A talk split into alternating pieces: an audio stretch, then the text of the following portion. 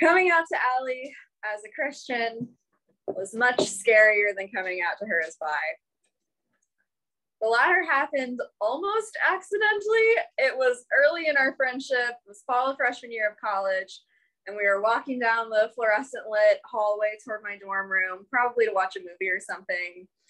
And I guess we were talking about Mean Girls for some reason, because I remember she quoted the line about being too gay to function. And without really thinking, I said, same. And I guess we like hadn't talked about that yet because I remember she spun around with like huge eyes and said, What? And in her defense, I was actively dating a man at this point. So I guess she was just caught off guard by like my cavalier identification with the term too gay to function. um, and so I explained that I was bi and she accepted it. And that was it. Like there was no real conversation. We moved on, easy peasy. But at that point, I had already known for years that I was bi. And Christian was an identifier that I would add later. And like any new label, it took time to get comfortable with, to decide if it actually described me, to come to terms with all the baggage that came with it, and, and wrestle with all the things that it was supposed to mean. So it was a little over a year later and Allie, having firmly cemented herself in her role as my best friend, mostly by force at this point, was visiting me in Austin over winter break. And we made our, by then, annual trip to Book People, which is the best independent bookstore in Texas and probably the world. And wandered through it together for a while before splitting up to peruse different sections. And I had just started going to church for the first time in my adult life I had found a community I really loved, and I believed that God loved me. But I found that that alone, for some reason, wasn't enough for me right then. Like, I, I had questions, you know, like a lot of questions, and things my church wasn't really talking about, but that I knew other churches did. So it was like, should we be talking about these things? Why aren't we? You know, things like heaven and hell and crucifixions, salvation, all of that shit you get the picture. You know, things I felt responsible for finding answers on because I knew what I didn't believe. and I didn't believe those things with a vengeance.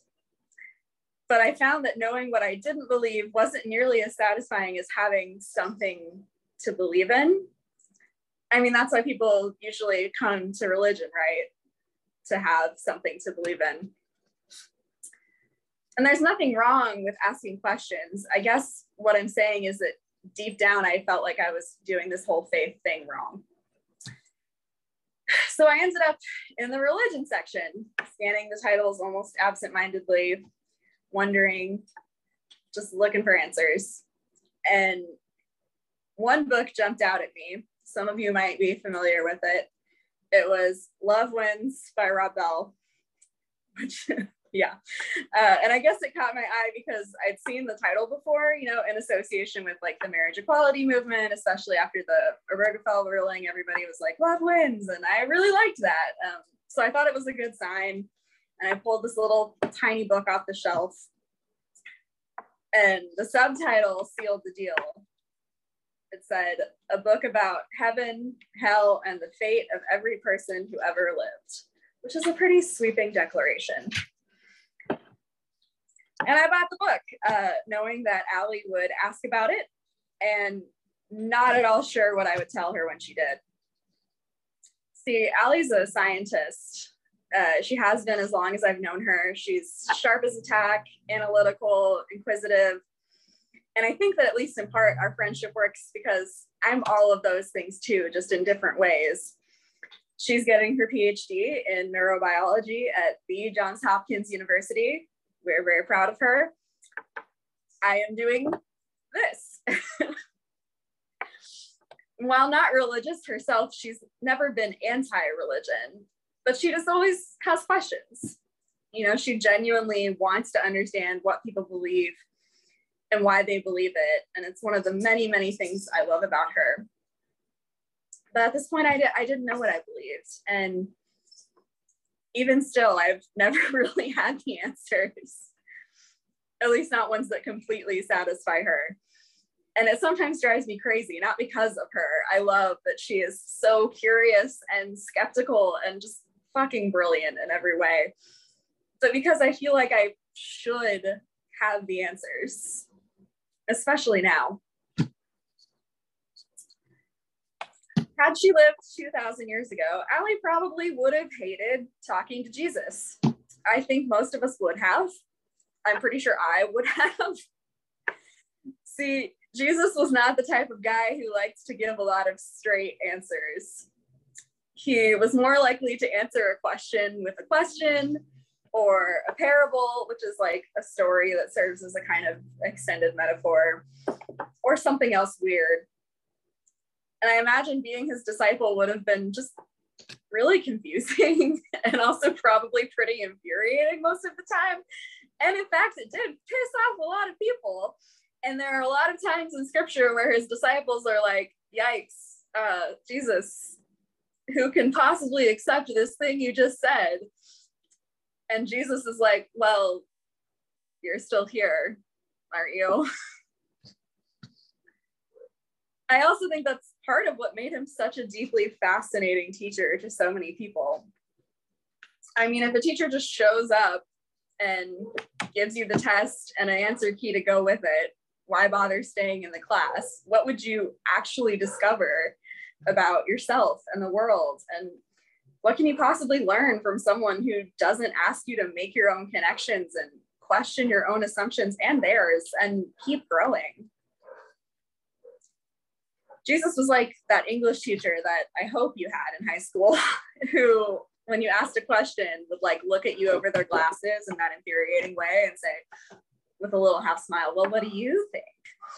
Less concerned with you arriving at the exact right conclusion and more concerned with you getting somewhere on your own, trying new things, taking risks, and maybe even open to learning from you too that teacher who drove you absolutely crazy because you just wanted to do well on the test, but who caused you to grow more than any of the teachers whose tests you aced because you told them exactly what they wanted to hear. Jesus was, is like that. Jesus being a mysterious bastard is maybe the most visible in the Gospel of Mark, where we have this thing that scholars like to call the messianic secret, as in it's a secret that Jesus was the Messiah. Basically, throughout the book, whenever Jesus does something miraculous or really interesting, like healing somebody or the transfiguration or other things that would seem to indicate that Jesus is like not just some wandering rabbi, but perhaps something more, he tells everybody to just like shut up about it and keep it to themselves. Don't tell anyone, he says. Uh, don't even go into your village, he tells the blind man at Bethsaida after he gives him sight. And people usually ignore him on this point, but he still says it. And it's weird, especially when in Mark 8, Jesus and his disciples are walking on their way to Philippi and he gives them what seems like a test. Who do people say that I am? He asks casually, like he's just making conversation. And they call out, too eager to raise their hands. Oh, John the Baptist. Elijah, one of the prophets. But then comes the next question Who do you say that I am? He asks. And Peter, everyone's favorite fundamentally flawed teacher's pet, pipes up You are the Messiah. And the text says that Jesus' only response to this really huge declaration is that he sternly ordered them not to tell anyone about him. Like, what the hell, Jesus? Why are you going around doing all this shit if not to demonstrate that you are, in fact, like God's chosen Messiah, Son of God, whatever? You know, why wouldn't you want those who do figure it out to spread the word? And I have to tell you, I have heard so many non answers and unsatisfactory proposed arguments about this during my time in seminary. But last semester, I had another one of those fascinating, fast moving, infuriating, easy answer eschewing teachers. And she changed the way I saw this messianic secret. and even my own faith forever. Dr. Nancy Bedford teaches Christology at Garrett, and this is a class I took because I was hoping that after four years of church, two of which were spent doing ministry and one of which was spent in seminary, I could finally get some straight fucking answers that I could live with on what I was supposed to believe about Jesus. That did not happen. but here's what she said about this messianic secret stuff. I wrote it down basically word for word for you. Um, don't say that you know when you don't. Only when you say you don't know can you know. If, like the disciples, you think you know, you're probably doing it wrong, like the disciples, which Jesus gets pretty grumpy with the disciples throughout Mark. They generally fuck up quite a bit. It's a whole thing. Um, now, I realize that on first pass, that kind of sounds like gibberish, but I think it actually has the power to be super liberating. In this argument, the messianic secret is Jesus' way of saying, don't just assume that you've got it right. Never believe that you've got all the answers or that you are the conveyor of ultimate truth. And most importantly, never, never, never stop asking questions. Don't be too sure of anything. And if that's true, that as soon as we believe we've got all the answers, we don't actually have any of them, then we can give up on this idea of needing to arrive somewhere in order to call ourselves Christians. We can give up on having all the answers and instead focus on telling stories and asking questions and loving people like Jesus did the Gospels themselves, Bedford argues, just like Jesus' teachings, don't actually contain any concrete answers or strict definitions, just stories. Stories grow and move with us in a way that definitions just don't. And we've seen the consequences of mistaking stories for answers throughout the history of the church, including right now and not just in the places you're probably thinking of. I guess I came to seminary looking for answers.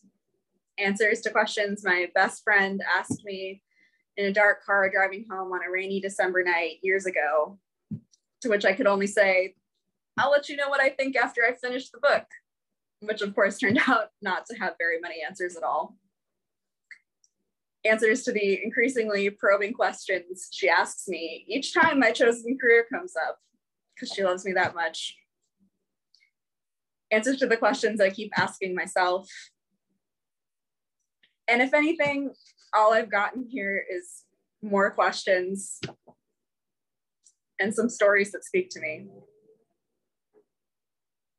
What I've come to realize on this journey is that faith itself, by definition, is freedom from having all the answers. It's giving up on ever being able to, which I'll admit I struggle with. It's admitting that we don't, can't know everything and telling the stories that matter anyway. The stories that have always been and always will be so much bigger than the contours of our minds and the gaps between our neurons and the words we share with each other can ever contain. The stories that show us again and again that in the end, whether we understand how or not, love wins.